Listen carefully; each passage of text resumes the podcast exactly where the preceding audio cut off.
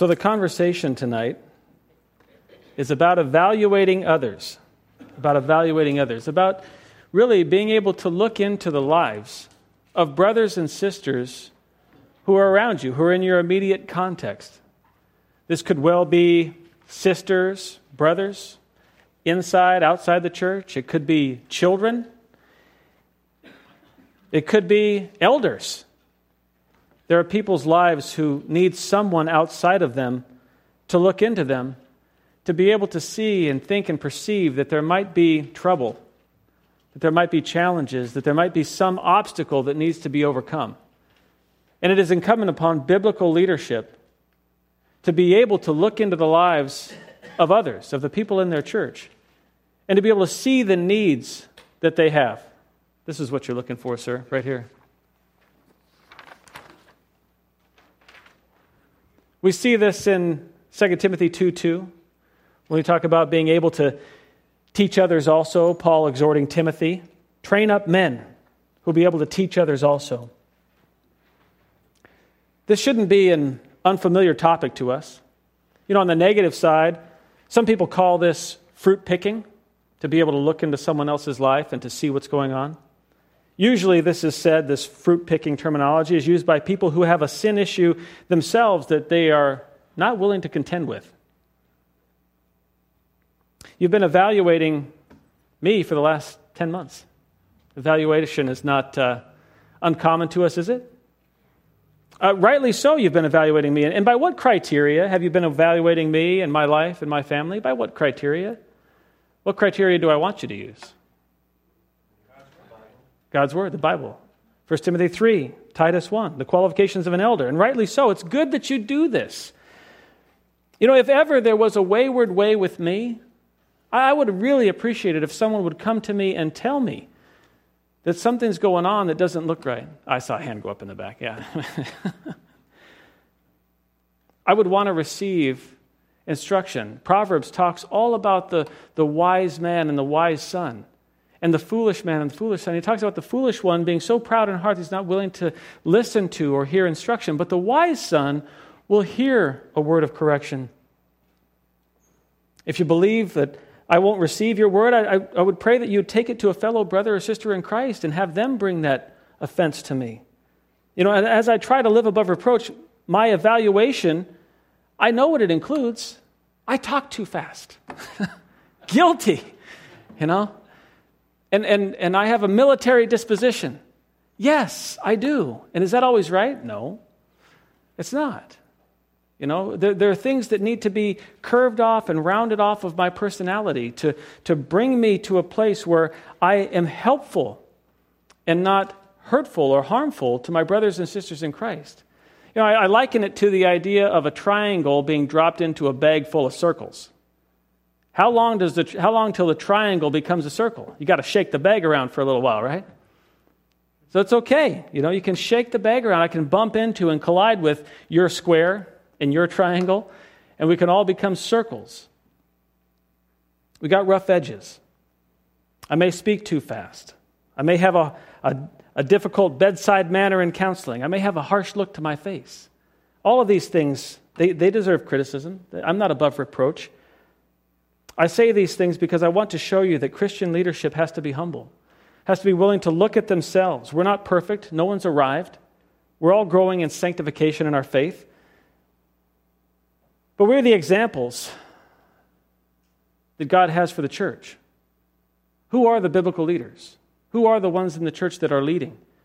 They're the examples for others to follow. And so we want leaders in the church to meet the qualifications, to stand out.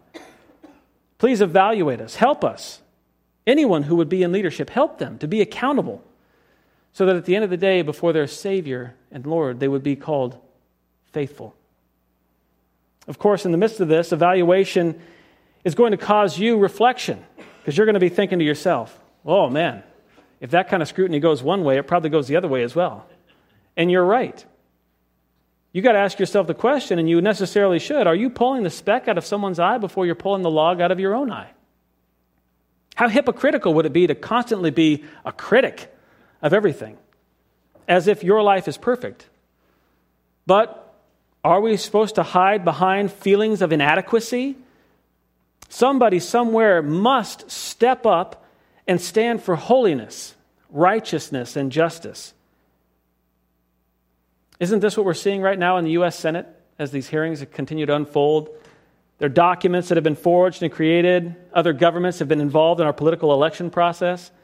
Candidates were using government agencies to help themselves get elected. Somebody's going to jail, right? So we'd hope for. America, Americans are, are well aware of justice. Lady Justice, blind, weighing the scales.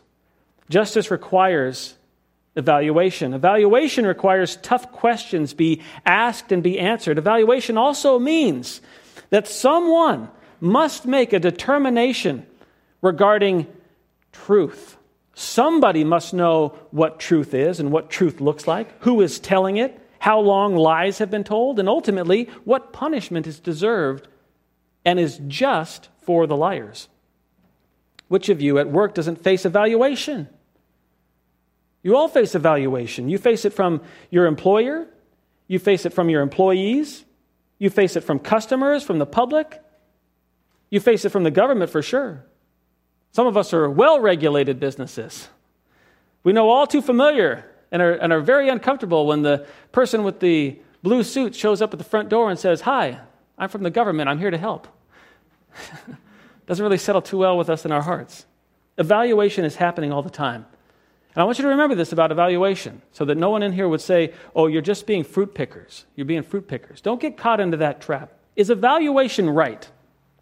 Is evaluation just? Is evaluation necessary? I hope you can agree with me. The answer to those questions is yes. And as we have seen that evaluation happens in the church, it needs to particularly happen of leadership. I'm not sure if you're too aware, but a very considerable Christian brother fell this last week. This is the first Sunday out of ministry in the pulpit in, North, in, in Portland, Oregon. There's a man that spoke to us for an hour and 30 minutes at Shepherd's Conference, and he was found to be in adultery. And that was called out this last week. The leadership took him out of leadership immediately. You imagine adultery is going on for years and years and years, and the man was allowed to speak at the Shepherd's Conference? And he was the speaker that ministered to my soul the most at the conference? Leadership gets put under scrutiny first. Put leadership under scrutiny. But remember that if you're going to put leadership under scrutiny, remember that scrutiny falls two ways. An evaluation is always necessary. Evaluating God's sheep, then, becomes necessary. How do you evaluate the spiritual health of the congregation? What does leadership do to evaluate church member sanctification?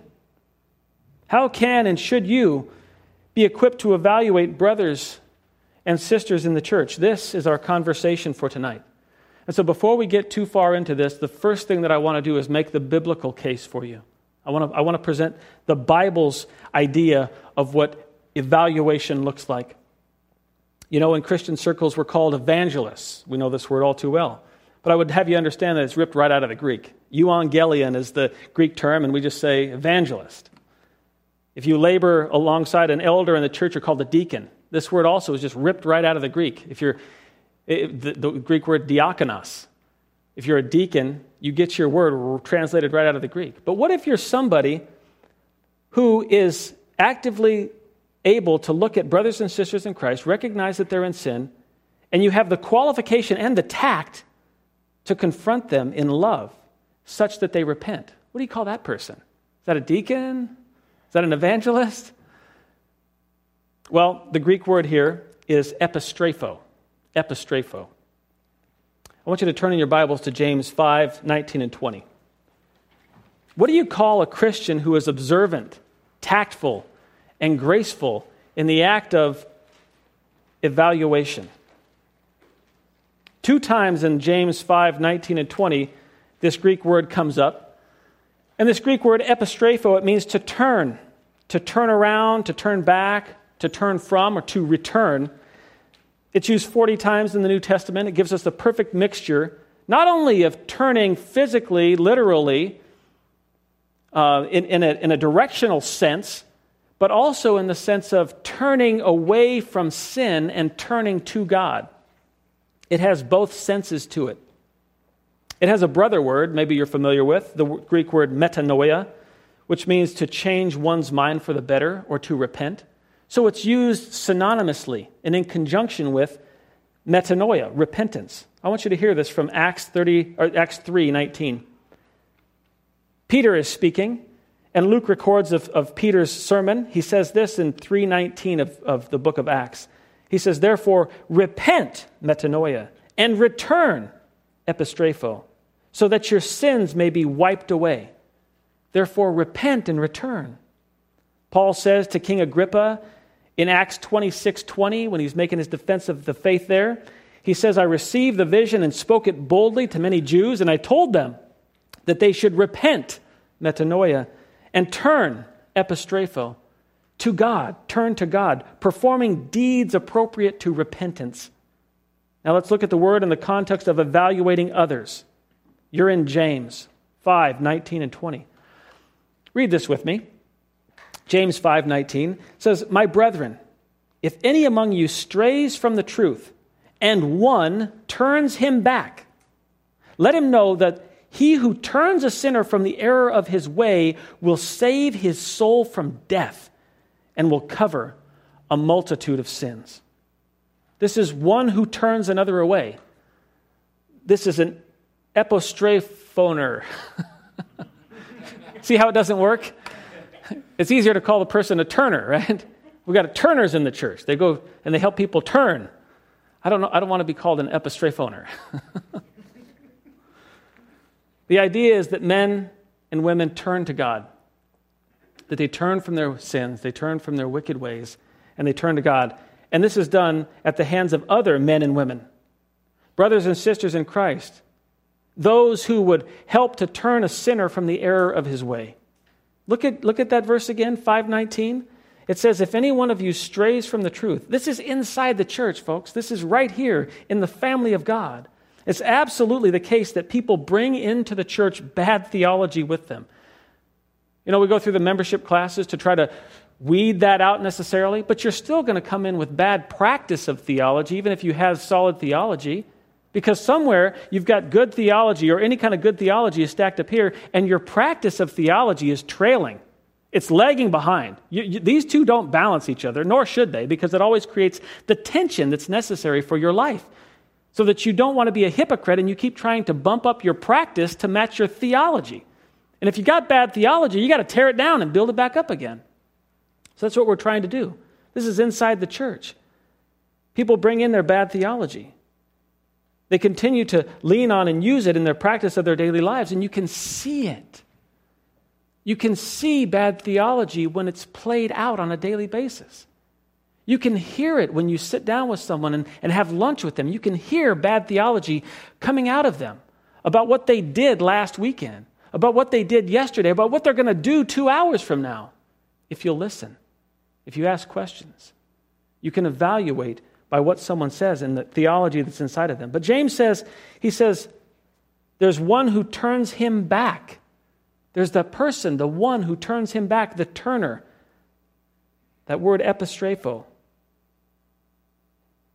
There's a solid biblical idea here, and it's that a brother and sister, as a brother and sister, you can come alongside someone who's erring in their way, someone who's sinning, and that you could cause somebody through your actions, through your words, through your understanding of solid biblical theology and right goals and a right worldview, you could cause someone to turn from their way and turn to God and repent.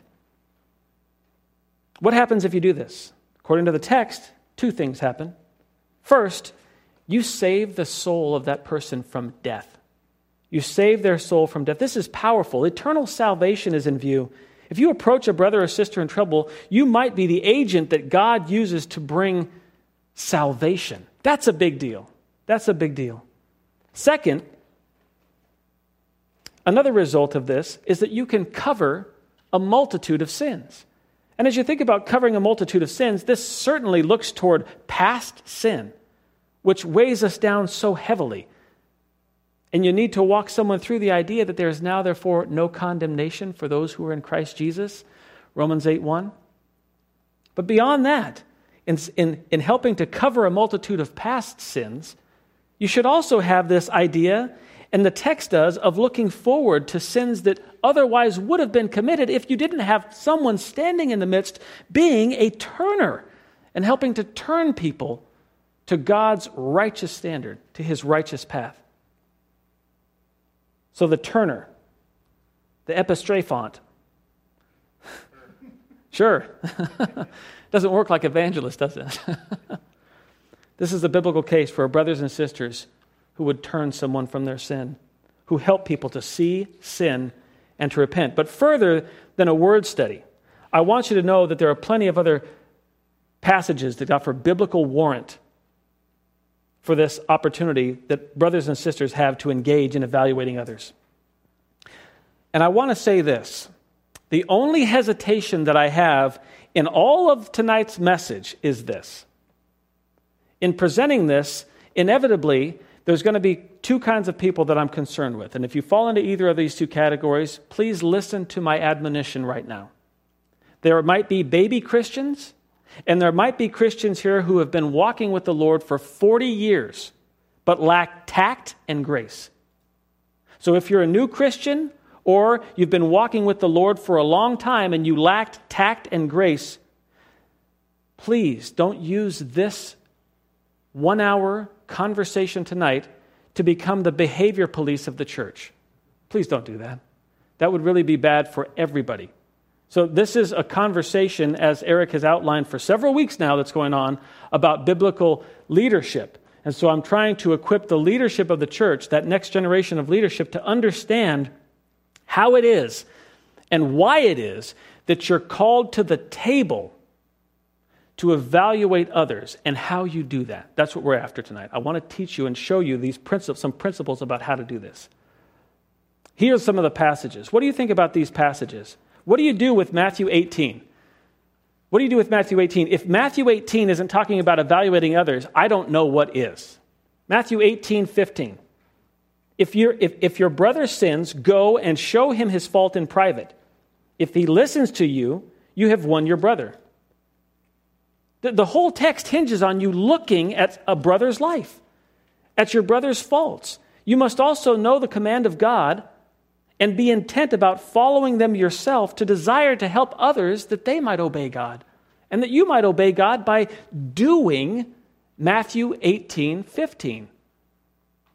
There's so many sins that happen on a daily basis in a church. We have to have people willing. And this doesn't, this is no biblical counselor.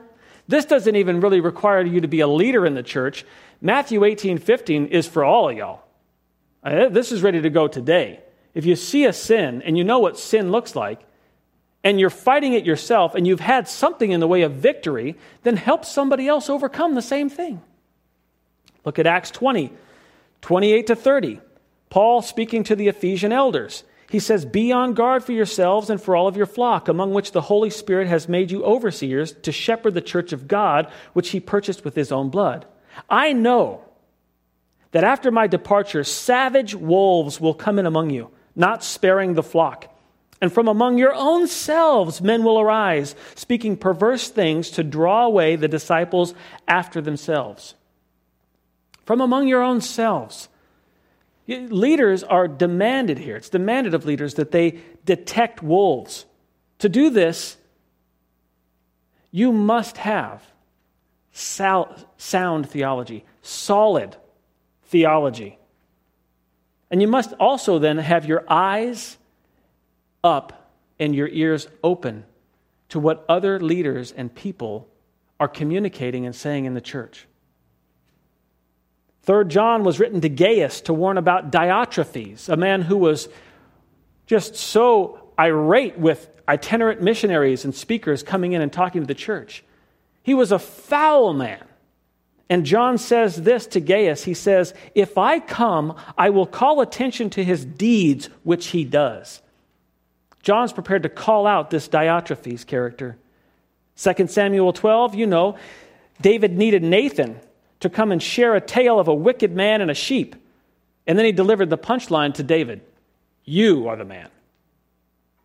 And then Paul's anger toward the Corinthians in 1 Corinthians 5 1. And he says this, and I, listen to this. I hope you get your heads around this one quickly. He says this It's actually reported that there is immorality among you, and immorality of such a kind as does not even exist among the Gentiles, that someone has his father's wife. You have become arrogant and have not mourned instead, so that the one who has done this deed would re- be removed from your midst. Paul is miles away, maybe even hundreds of miles away. And he's writing to a church and he's talking about someone's deeds who have been brought to him and he's judging them and he tells them, How is it that you didn't know? How, how did you allow this to happen? How did you not care for him and care for the church? How could it be the case that even today he's still in your midst? He goes on to say, kick him out of the church. I hope you understand that this is just a smattering of the passages that you can come up with for understanding that evaluation of brothers and sisters in the church is necessary. This is, this is the idea that as Christians, we have a responsibility to police our own ranks, that judgment begins within the household of God. Leadership, especially leadership, are called, they're called upon not only to be evaluated, but to evaluate the behavior of their brothers and sisters. So then the next question comes this way How do you do it? How do you do it? How do you evaluate where brothers and sisters are at before the Lord? How do you walk into their lives and consider opportunities to impact them for the gospel and for their own glory and for the purity of the church? I believe there are three requirements for biblical brotherly evaluation. This isn't big brother evaluation. This is not a government operation. It's biblical brotherly evaluation to help all pursue Christ likeness and with it joy, peace, and love. So, the first requirement for biblical brotherly evaluation is solid theological worldview.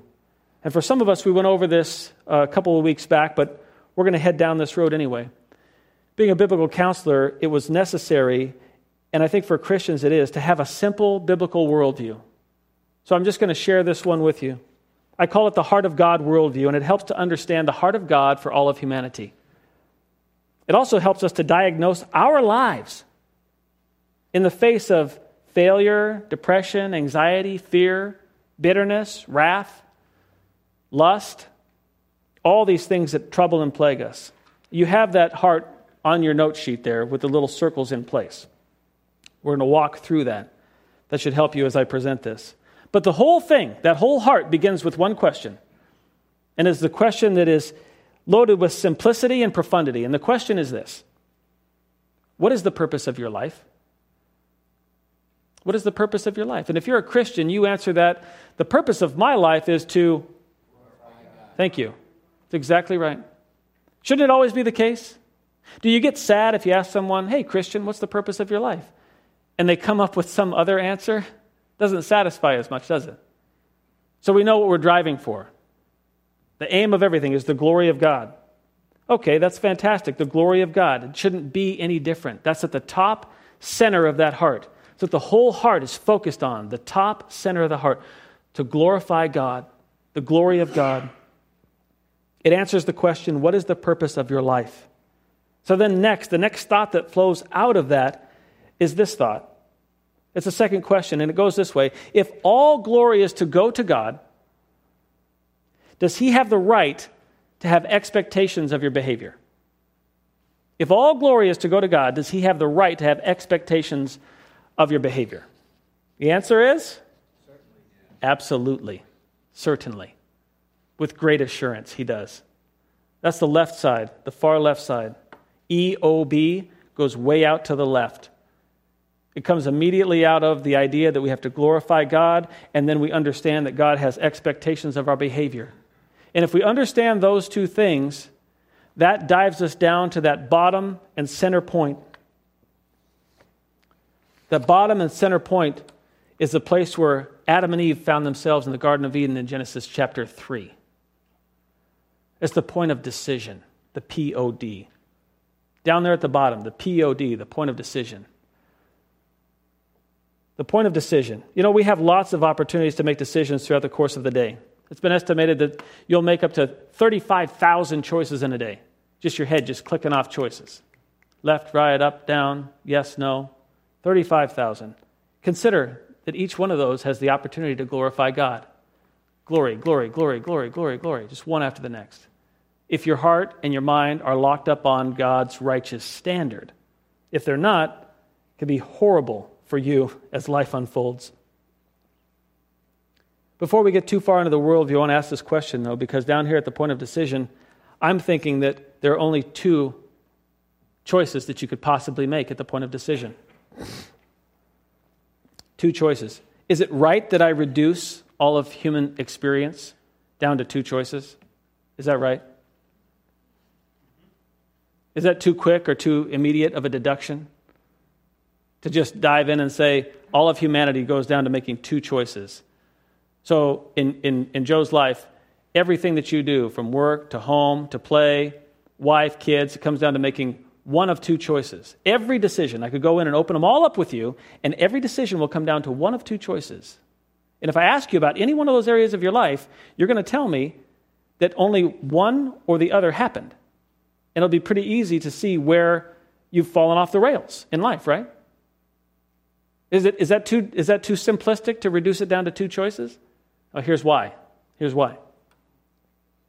Jesus said that the greatest commandment to love the Lord your God with all your heart, mind, soul, and strength. It's the number one commandment in the Bible. Everything gets reduced. All the Ten Commandments, everything gets reduced down to this one thing love the Lord your God with all your heart, mind, soul, and strength. Okay, if you just stop right there, you understand that sounds like two choices, doesn't it? Just like Adam and Eve had in the garden, right?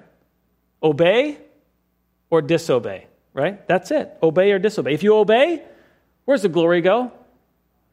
You see on your, on your chart there the little dashes? They run right back up to what? The GOG, right? The glory of God. But if you don't obey, you disobey, you sin.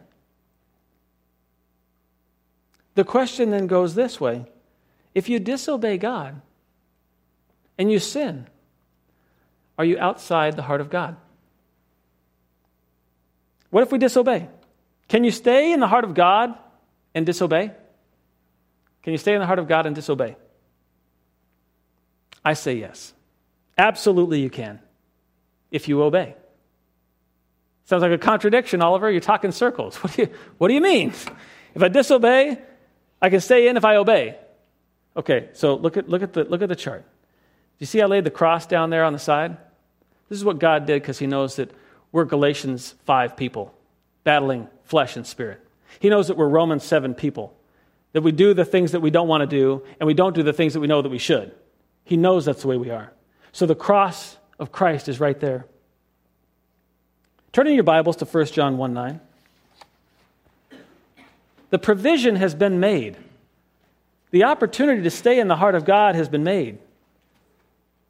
It's been made through this beautiful process of peace purchased in the blood of Christ. That's the POP. That's that little circle above the cross on the right hand side, the POP, the process of peace. And 1 John 1 9 says this If we confess our sins, he is faithful and righteous to forgive our sins and to cleanse us of all unrighteousness. The beauty here is this if you fail to obey, there remains a chance to obey. you catch that? If you fail to obey, there remains a chance to obey. Christ purchased for us the process of peace through his sacrificial death on the cross. And the process of peace purchased by Christ is glorious to God. It's glorious to God. And if you use it, you stay inside of the heart of God. But if you never use it, if you never use the process of peace, could it ever be said that you were ever inside the heart of God? So to stay in the heart of God, you have to be one, because we're all wrapped in the flesh, who uses the process of peace. You have to be one. Here's the process of peace. You see the one, two, three, four, five on your outline. Number one, we confess our sins. We make known what happened. We state the fact of our wrongdoing. We state the fact of our wrongdoing in the light of our understanding that we violated something in God's holiness. If we understand that, then next, number two, we repent. We repent. It is not enough to merely confess the fact that you violated God's standard. There must be a burning heart desire that says to God, I don't ever want to do that again. That's repentance. Third, we dive into the ocean of God's forgiveness. I always put this on my hand because I remember that right there, the center of those five fingers is the high point, and forgiveness is the high point in this process of peace. Forgiveness purchased by Christ. It's the high point in the process. Confession is the little one that we never do. it's tucked over the side. Christians just don't confess their sin. It's the little guy. Hello, confess your sin. Right? But the high point is forgiveness. The high point is forgiveness. The high point is forgiveness. God's forgiveness is like an ocean and it's ready for you to go dive in. It's refreshing, it's cool, it's cleansing. You need to be in it. This simple worldview, the high point, forgiveness. Next, the trigger finger, we restore our relationship. We're willing to take pains to make right all that we've made wrong. We restore. That's number four. And fifth, we choose from that point forward to walk in obedience to God. We understand that we've strayed and caused damage to His glory and to our life through our disobedience. And the fifth point, the opposable digit, the thumb, the one that holds it all together, is obey. It's what you missed from the beginning. And amazingly, in the power of God through Christ, who gave us the process of peace, if you go through the process of peace, obey, the last one, is what all of those five were from the very beginning. Because 1 John 1 9 says, if we confess our sins, which is the little one that starts the whole process. So, this act of going through the process of peace is obedience to God because it glorifies God because His Son purchased this process of peace for us. How does the process of peace keep us in the heart of God? Because it honors and glorifies His Son. This is the process that Jesus purchased for us in His own blood. But we must do it. We must actually do it. We must go through the process of peace. It magnifies Christ's sacrificial death for us. How ridiculous would it be for us to get season passes or to have someone get season passes to Disneyland and never use them? Do you realize that in the process of peace, you have something so incredibly more profound than season tickets to Disneyland? You have access to the God of the universe, to a right relationship with Him, to stay in His heart.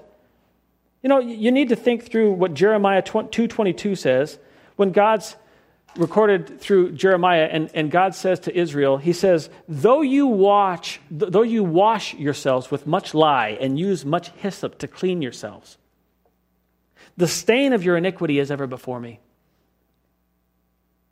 Do you realize that through the process of peace, this is how God wanted to cleanse us?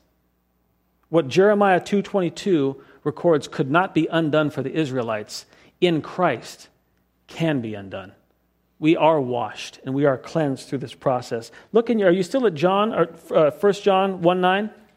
Look at 1 John 2 1 and 2. My little children, I'm writing these things so that you may not sin. And if anyone sins, we have an advocate with the Father, Jesus Christ the righteous. For he himself is the propitiation for our sins. We have an advocate. We have one who will wash us and cleanse us before an almighty God. In order for leaders to evaluate others, they must have a worldview with all of these terms and understandings and ideas. All the stops on the heart of God worldview are important. It's important for you to understand how to see someone's life, how to see your own life, and where it plugs in. If you're talking with somebody and they start talking about failures in their marriage, do you know where to plug that in in the heart of God worldview? Could you ask them about expectations of their behavior that God has from Ephesians chapter 5? Maybe they don't understand that God has the right to have expectations. You can ca- cast the conversation back up to the glory of God. Maybe they understand the glory of God and the expectation of behavior coming out of Ephesians chapter 5, and maybe there's something with their heart that just chooses not to confess or repent their sin of their sin. There's some other idol they're holding on to. And you can walk them through the great need of confession, repentance, forgiveness, restoration, and obedience, and show them that all of this is to the glory of God. I'm talking fast. I'll slow down. the process of peace purchased in the blood of Christ is so critical.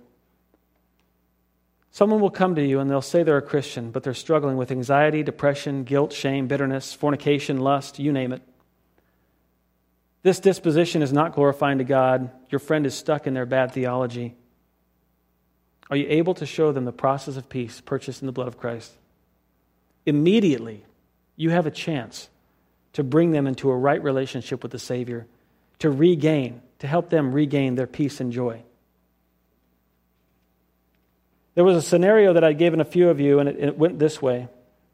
What if your 19 year old son looks sad and comes to you to talk, and he's been sad and depressed for a while? And he actually confessed to you that he stole $20 from a friend. You see the opening to offer him peace and joy by saying this to him Hey, you need to go and return the money to your friend. Confess to him what you did and ask for forgiveness, right?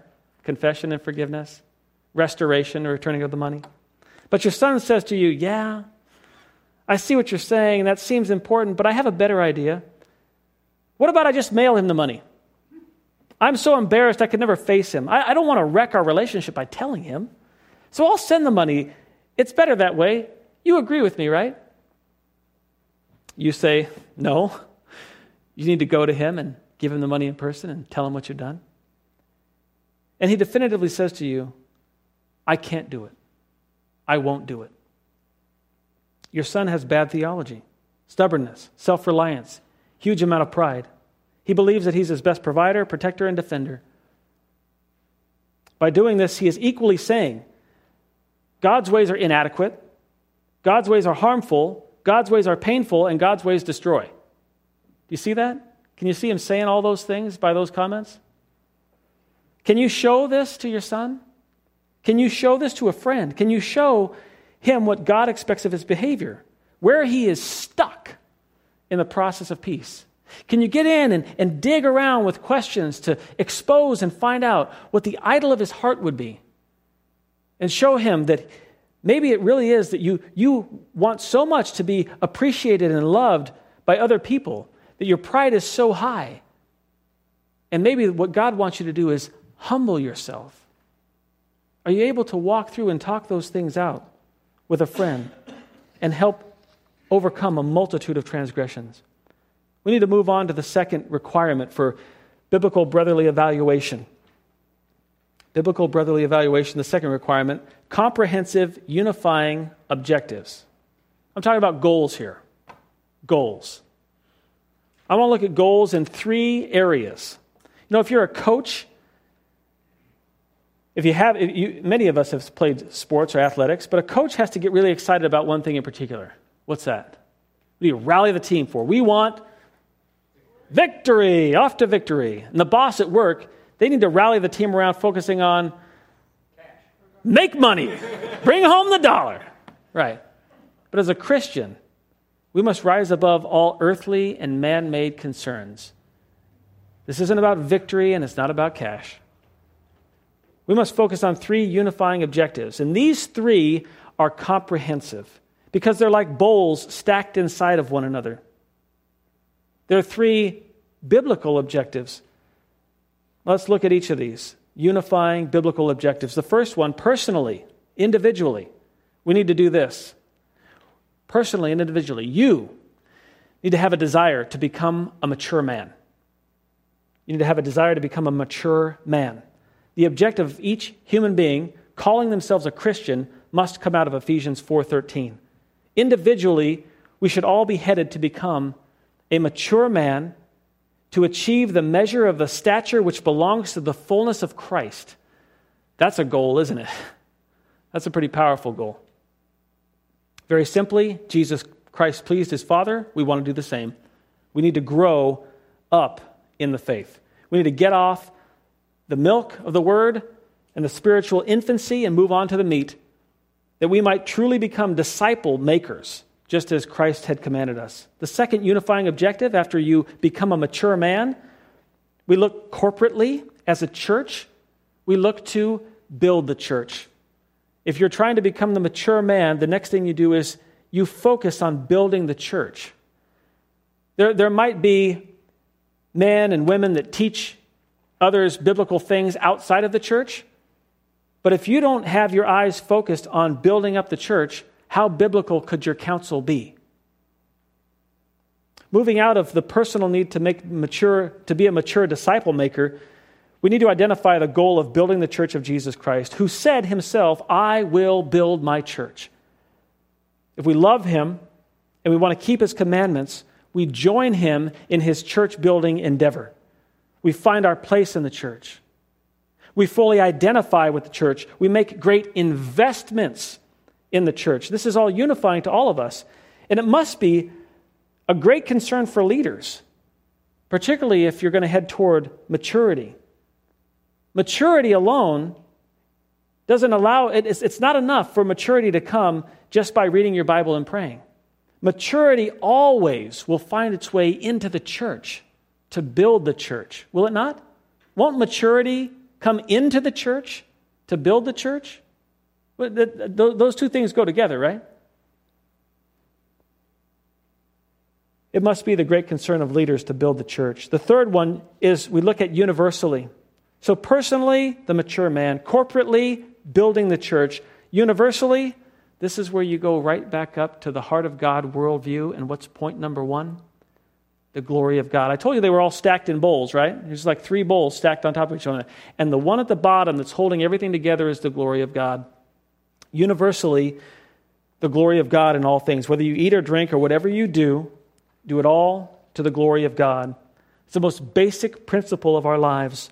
It should unite everyone. Everyone should be united at this. God is so worthy. This is a, a, pinnacle unifying principle. So, if I were to recap these things, if you're a Christian, if you say you're a Christian and you want to pursue Christ with your life, you should be in pursuit of the mature man through the power of the Holy Spirit. You should join Jesus in building his church, and you should glorify God in all things and at all times. How do these comprehensive unifying objectives help you lead people? How do they help you evaluate others? I think it's pretty clear. If you go to lunch with somebody and they only talk about snowboarding, what do you know about that person? Bit of an idol, huh? Bit of an idol. But if you go to, if you go to church with somebody and they want to talk about the things of the Lord, where are they putting their hope? Where are they putting their trust? Do you see how conversation becomes critical? That's where we're going to next. What are the chances that someone came into your life this last week complaining about life? In the Navy, we had complainers all the time. Serve up food when you're underway for 100 days, people get a little angry. chances are this last week you ran into a complainer. You ran into a complainer. What do you immediately know about a complainer? Get those ideas? What do you know about a complainer? Do they hold truly unifying biblical objectives? Do they have right goals for themselves in this life? In listening carefully and patiently, you have every chance to identify where the complainer is at in that heart of God worldview and to understand how committed they are to unifying biblical objectives. What you need to do is to find an inroad to the depth of their problem. How do you find an inroad into the depth of someone's problem? If you can identify where they're at, where they're stuck, how do you go in and dig more? Anybody, how do you dig more into someone's life once you've kind of identified maybe where they're stuck in, the, in, in your heart of God worldview? How do you dig? Questions, questions. You ask great questions. Number three, the third requirement of biblically, a biblical brotherly evaluation is requirements. Turn in your Bibles to Proverbs 20, verse 5. Proverbs 20, verse 5.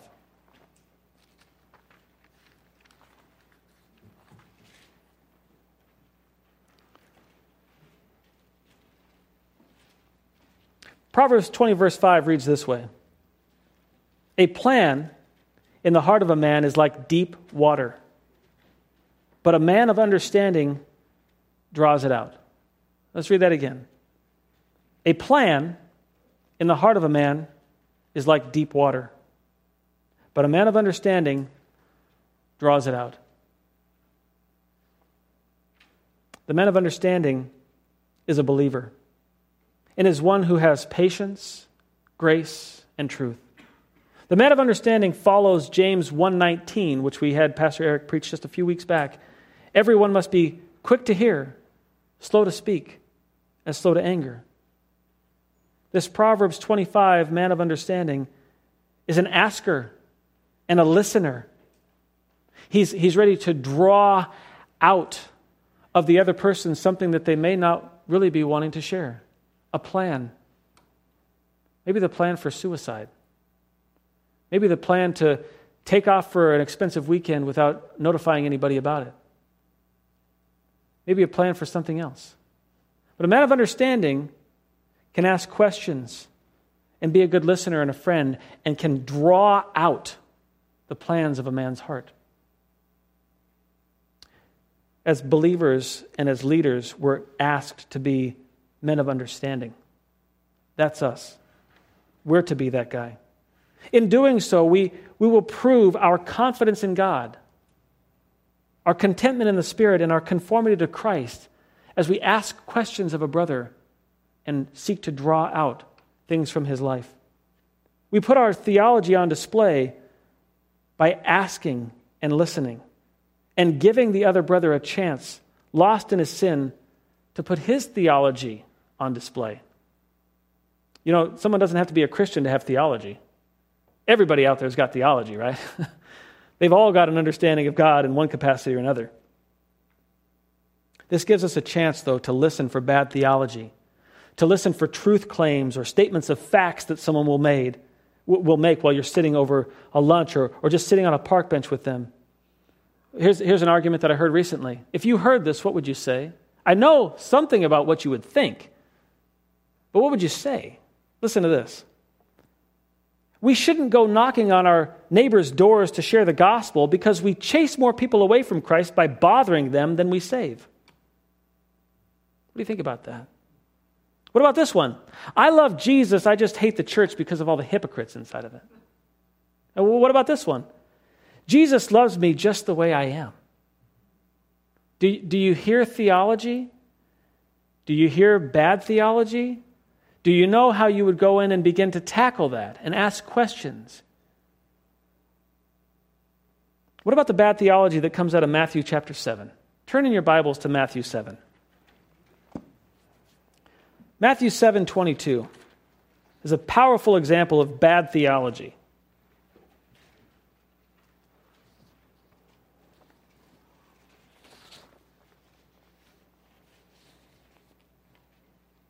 Read this with me. Christ says, Many will say to me on that day, Lord, Lord, did we not prophesy in your name?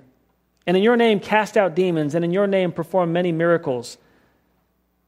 And then I will declare to them, I never knew you. Depart from me, you who practice lawlessness. What an incredibly powerful passage. You know, I read this to a man the other week, got a chance to share some of these very things with a young man, and and in talking through some of these things, I came to this passage and I asked him, Doesn't that hurt your heart a little bit? Jesus is saying that these people said that they were casting out demons in Jesus' name and performing many miracles in his name and prophesying in his name. In their mind, they're really attached to Christ. And Jesus presents their case straightforward. He just straightforward says, This is what they said to me. This is what they will say to me. These people are among us right now. They will say this to Christ. And he looks at him and he says, I never knew you. Depart from me, you who practice lawlessness. This group of people, fully expecting Christ to embrace them, for the fullness of joy to overcome them, to be fully received and expecting all of heaven's glories, and they never knew him. Do you see the tension that this creates? I asked the man, do you, do you agree with these people? Did they have good theology? The, the tension is that we want to trust what people say. The, the tension is that we won't question what they say. But the text lays it out very clearly. We have every reason to believe that everything that they were saying was suspect. Why? Well, what's their ultimate disposition? The King of Kings and the Lord of Lords makes a very clear di- distinction for these folks. You're not with me, you're outside of me. No matter what you think, it's not true. Doesn't he say that in the text? Isn't it right there? So that means all the things that they were saying about themselves were flat out lies. And as much as they really believed them, they were completely wrong. Their bad theology will be put in check, and it will come at the most costly of all times, and they will be rejected. Bad theology. Because of their works, Jesus corrects their theology. He tells them who they are and he tells them where they're going to go. We must ask questions. We must be good question askers. You know, I, I would hate to, to know someone who was a friend of mine who I could see in hell burning, who said, Oliver, I prophesied in Jesus' name. And I never went to them and asked them more questions about their theology? Because it doesn't fly. We, we must be those that see bad theology, hear it, perceive it, and then ask questions. Can you find the idol? In, in this passage, there's an idol. They, they, they love self. They love ideas of Christ. They, they've made up their own religion. Psalm 1 talks about the way of the wicked and the way of the righteous. And which, which people are these people? And if you judge them by Psalm 1, which are these people? They're the wicked. What are they? Who do they think they are? The righteous. How upside down is that? They try to create some third class hybrid citizen for heaven. Not, not a possibility. Out of the abundance of the heart, their mouth will speak. They will clearly indicate to us the where, when, what, and why of their problems and their sufferings if we will only listen it will be clear that their desire might be for comfort in keeping their children close to them, or their desire might be in pleasure, in surfing or biking instead of greater responsibility at home. Their desire might be a name and a reputation before having a right walk with God. They might desire satisfaction through stuff, shoes, bags, clothes, shirt, hat, golf clubs. And you can hear it all when you talk to them and ask questions of them. So we listen long and ask questions to help understand their motives and the desires of their heart. And only after listening long do we have the chance to identify the idol that might be sitting there that has captured their affections more than Christ. It becomes extremely important to guide a conversation, to guide a conversation, to navigate it because time is short. We have every reason to be very purposeful in what we say and how we say it and how long we say it. Do you know how to guide a conversation?